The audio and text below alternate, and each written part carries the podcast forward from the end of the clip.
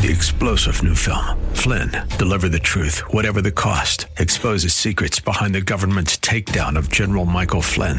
Flynn knew what the intel world had been up to. He ordered the first audit of the use of contractors. This set off alarm bells. He told the truth. He was the most dangerous person for Donald Trump to hire. They had to get rid of Flynn. Flynn, deliver the truth, whatever the cost. Available now. Watch it today. Go to salemnow.com. Salemnow.com. Today on Cornerstone Connection with Pastor Gary Hamrick. Real love is calling, listen, truth opens up your eyes. Mercy is waiting for you with every sunrise. Absence does not make the heart grow fonder, not, not in general terms. And, and your walk with the Lord, if you're not spending time with Him, and I don't mean this in a legalistic sense, I mean this in just a relational uh, sense. If you're not taking time reading your Bibles and praying, you're, you're, you're gonna, there's going to be distance.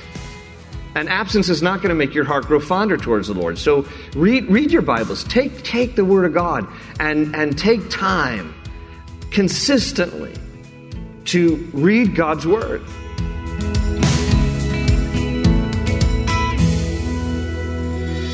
Are you reading your Bible daily, or have you let other things take priority over spending time with God? It can be easy to let the tasks of your day fill up your time, and if you aren't making it a priority to spend time in God's Word, then it's easy to put it aside and do other things. Today, Pastor Gary will encourage you to spend time daily in God's Word and in prayer. If you aren't already doing this, he will give you some suggestions on how to incorporate this important habit into your daily routine. At the close of Pastor Gary's message today, I'll be sharing with you how you can get a copy of today's broadcast of Cornerstone Connection. Subscribe to the podcast or get in touch with us. But for now, let's join Pastor Gary in the book of Nahum as he continues his message, Withstanding the Test of Time.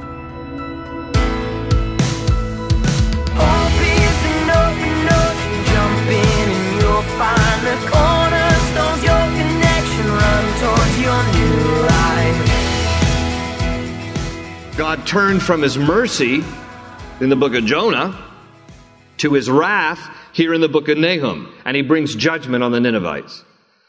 Now, for those who think that God should have been more merciful to, to these people here, I want to ask a couple questions. How long does God have to be patient with us?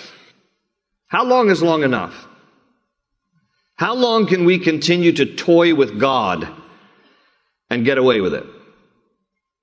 At some point, you see, though He is a merciful God, abounding in love and mercy, He will not let wickedness go unpunished. He gave Nineveh a chance. There were people who responded and repented and turned to God, but less than four generations later, and now people have forsaken God and turned their backs on Him. And so we need to understand that within the character and nature of God is both mercy and justice. In Romans chapter 11, verse 22, Paul writes, Therefore consider the goodness and severity of God. The NIV says, Consider the kindness and the sternness of God. He is both kind and stern. He is both merciful and just. He is both good and severe. And he will not allow wickedness to go unpunished forever. And time is up for Nineveh. Now, our story raises a couple of theological questions, and, and I'm just going to address really one of them before I move on to the practical part and how all this applies to our lives. But theologically speaking, the question becomes since God knows all things, and since he knew that the Ninevites would eventually turn on him and forsake him, why send Jonah in the first place to begin with? I mean, really, if, if God n- knew that these people are going to have a temporary revival, but then a few generations later, uh, they're going to turn their backs on God, why even bother? Well, in answer to that question, first, this is important to understand. God does not show mercy dependent upon man staying true to God. God shows us mercy for his own name's sake.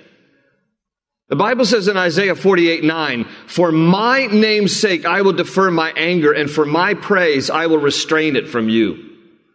In Ezekiel 20 verse 44, then you shall know that I am the Lord when I have dealt with you for my name's sake, not according to your wicked ways, nor according to your corrupt doings, O house of Israel, says the Lord God.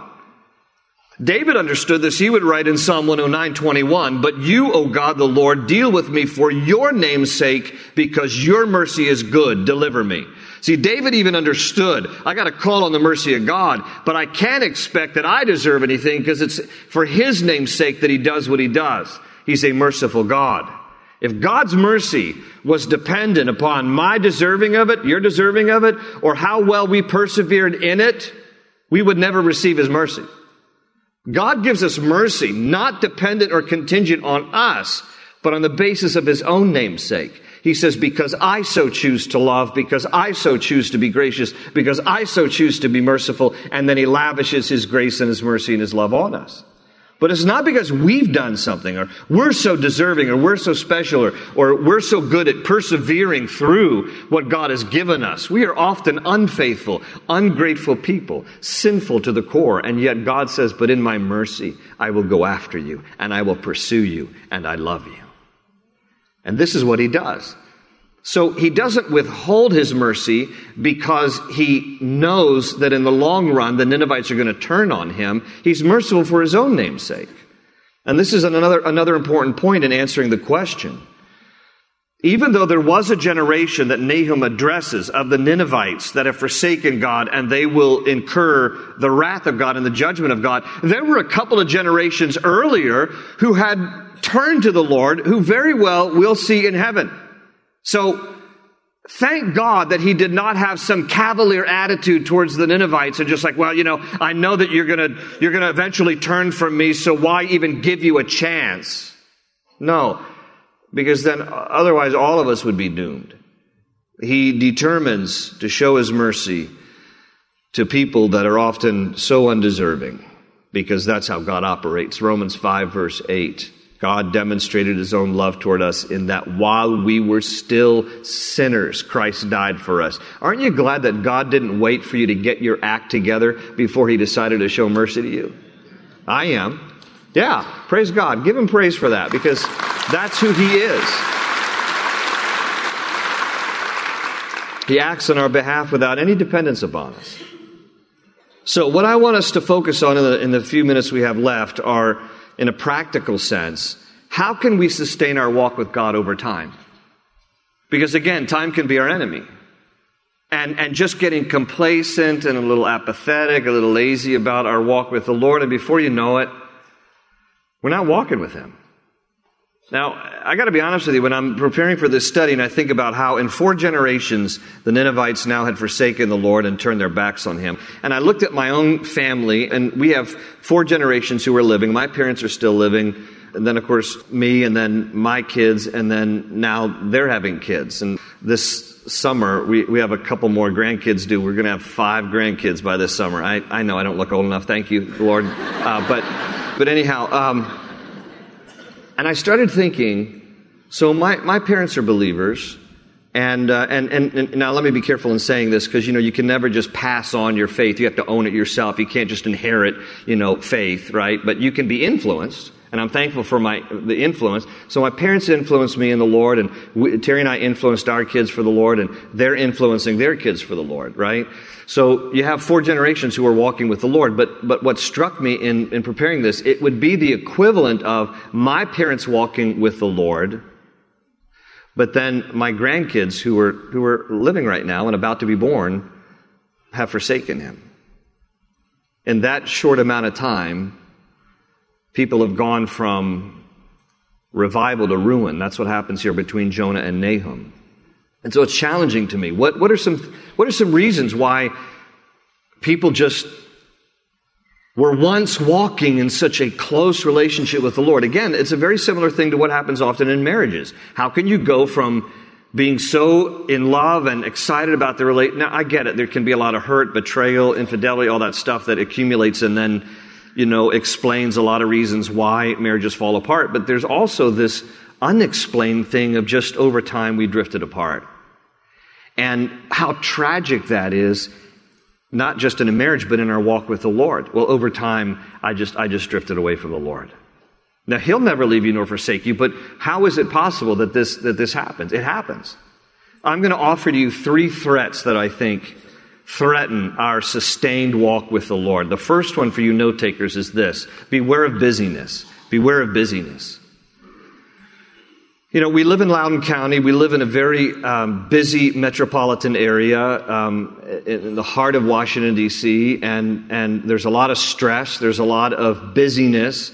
Um, you're, you're working hard. You got the kids involved in, in every kind of, of sport. And even when the season is over, you're going to go on travel league during, you know, the, the off season. And, and, and all those things are fine. I'm not saying there's anything wrong with it. We had our kids in, in sports too and all that good stuff. I'm just saying that we have to be super careful because we're living in a place that breeds busyness. And it is a relationship killer. It's a relationship killer on every level. But talking about now our walk with the Lord, we need to recognize important things are worth your time. You prioritize what you love, don't you? We should. And God has given us each the same 24 hour period every single day. So the question becomes how do you discipline yourself for the best use of that time? And what part of that day does God get? Because when you look at the average day and you think to yourself, okay, I've got my work schedule and then I got my workout schedule and then I have some, you know, fun time, maybe a little golf here aerobics or whatever, whatever you might be into. And then of course you have your regular schedule, your, your eating schedule and your sleep schedule. And then, you know, you have, I don't know, this is kind of a more modern phenomenon, a little me time. I don't know where that came from. Like me time. Okay, whatever that is. But, but where's God time in all of that? So we're doing all these things, but where's God time in all of that? Whoever came up with that saying, absence makes the heart grow fonder, does not know what they're talking about. Absence does not make the heart grow fonder. Maybe, maybe for short little tiny periods of time. Well, a couple of days, you know, you're separated from somebody you love and, and a couple of days, oh, I miss you, I miss you too, I miss you too. You know, all that kind of, eh, whatever. And, uh, they haven't been married very long, but, uh, but, but, but long, protracted periods of time when you're separated from somebody, absence does not make the heart grow fonder. Absence makes the heart grow yonder. It's like, I'm leaving.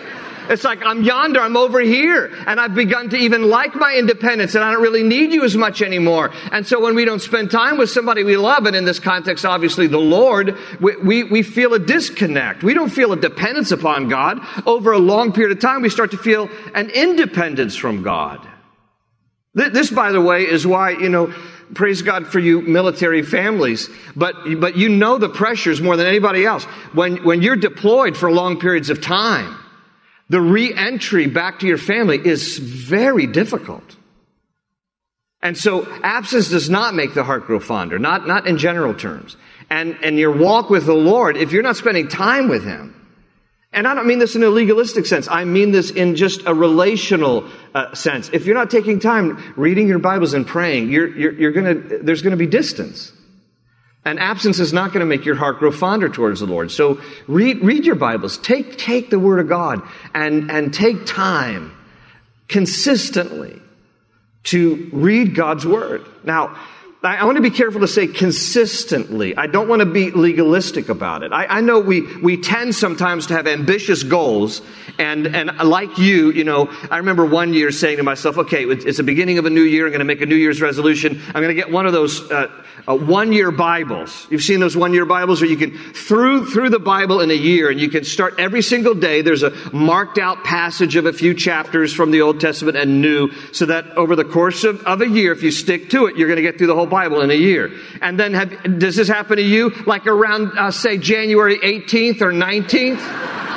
And, and you're like two or three days behind and you're like, ah, forget this, you know? And then you just put the Bible on the shelf and you're not in God's Word at all. So I would rather suggest to you that the key is consistency and regularity rather than putting unnecessary, unrealistic, legalistic expectations on ourselves and say, okay, I'm, I'm going to get through the Bible every single day. Great. If you do that, God bless you. I'm not discouraging you in that regard. I'm just simply saying it would be better to be consistent and in His Word Word a few times a week than to get discouraged because you failed the daily reading program and not read it at all.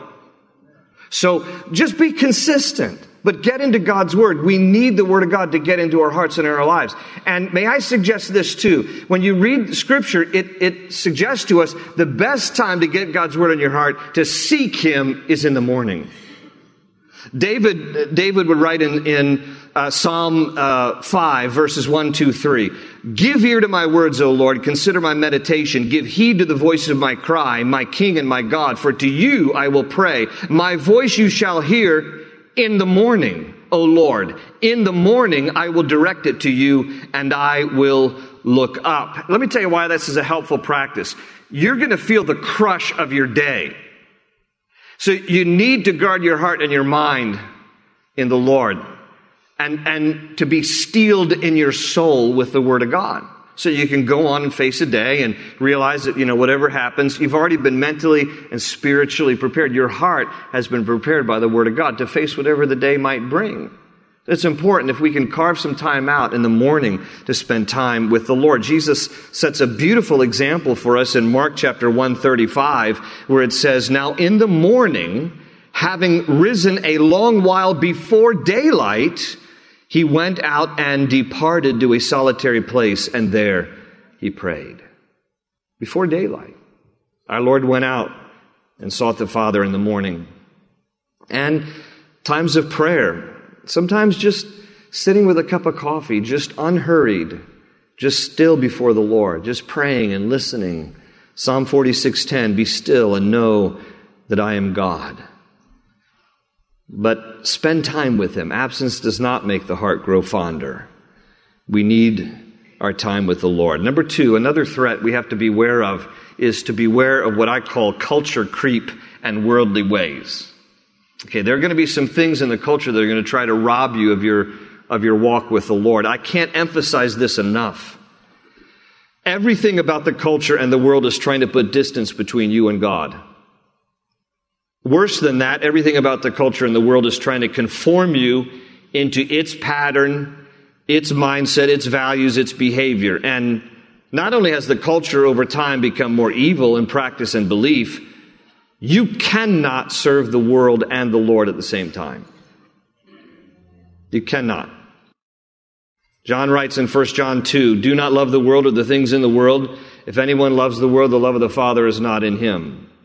For all that is in the world, the lust of the eyes, the lust of the flesh, and the pride of life, come not from the Father, but from the world. And the world is passing away, and the lust of it. But he who does the will of God abides forever. He's talking, John's talking about longevity, sustaining your walk with the Lord. And the world is going to do everything it can to rob you of that. Romans 12, 2 reminds us, do not be conformed to the pattern of this world, but be transformed by the renewing of your mind, and then you will be able to test and approve what God's will is, his good, pleasing, and perfect will. The culture will drive a wedge between you and God, and you're going to have to make a decision because you can't serve them both. Let me illustrate it to you this way. In 1999, the lighthouse in Cape Hatteras, North Carolina, had to be relocated because originally, when that lighthouse was built in 1869, it was a half mile off of the, the coast.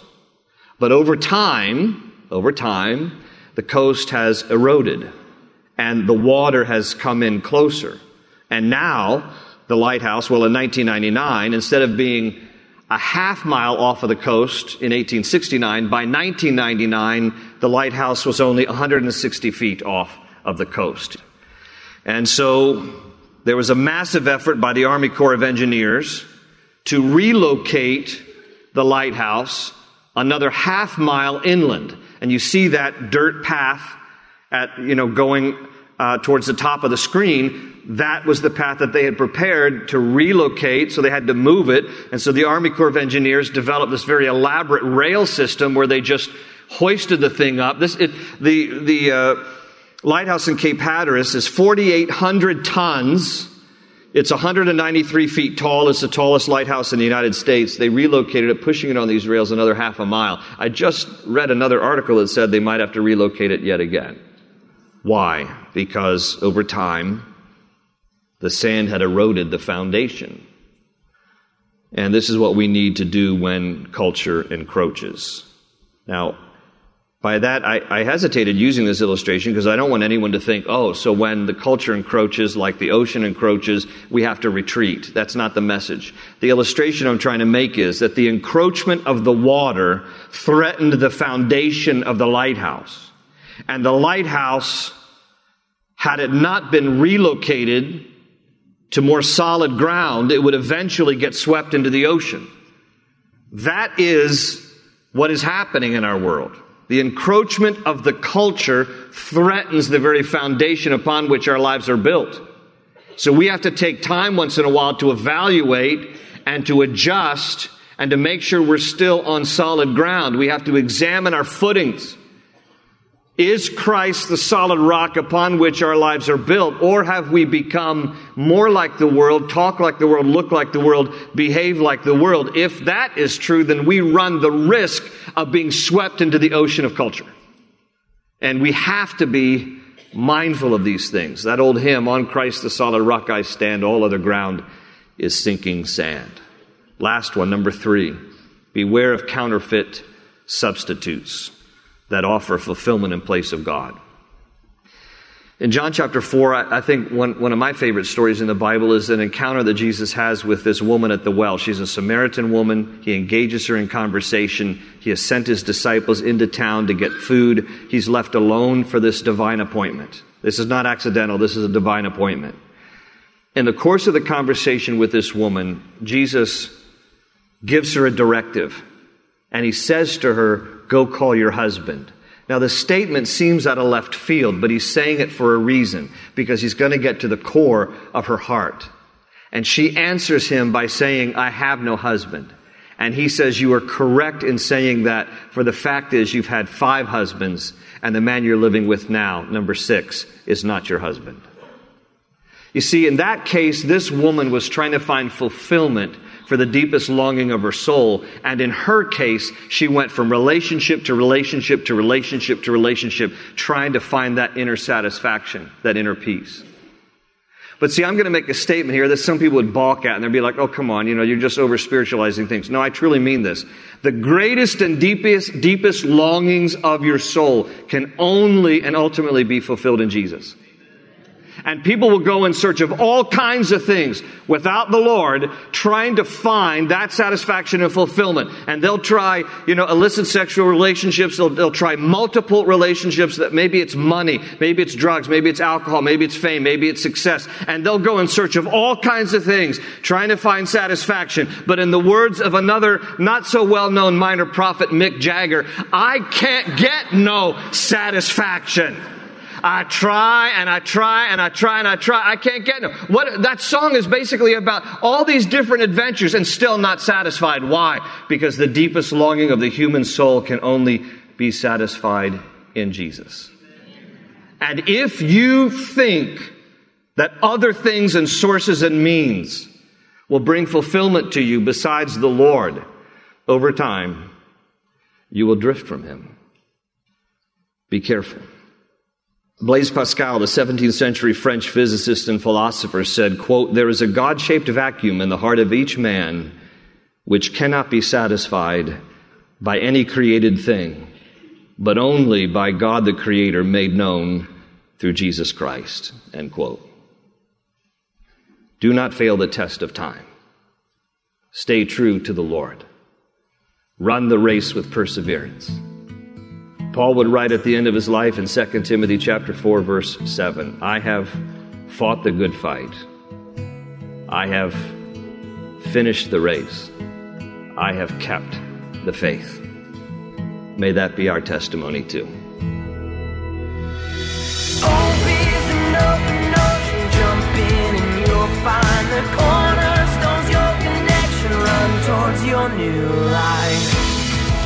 You've been listening to Cornerstone Connection with Pastor Gary Hamrick. Pastor Gary has been teaching through the last several books of the Old Testament, also known as the Minor Prophets. These short books are powerful and reveal so much about your Creator and His love for the world. If you have any questions or would like to share a prayer request with us, please contact us. You can reach us by calling 703 771 1500. Again, that number is 703 771 1500. You can also listen to more teachings in this series by visiting our website, cornerstoneconnection.cc, or just download our mobile app. That way, you'll have biblical messages available to listen to whenever you want, wherever you are. Pastor Gary also has a companion resource available for this Minor Prophets series. You'll find it under the Teachings tab at cornerstoneconnection.cc. We'd love to meet you too. You're invited to join us this weekend at Cornerstone Chapel in Leesburg. We're meeting in person as well as online, and you can find out more on our website. Again, that's cornerstoneconnection.cc. That's all we have time for today.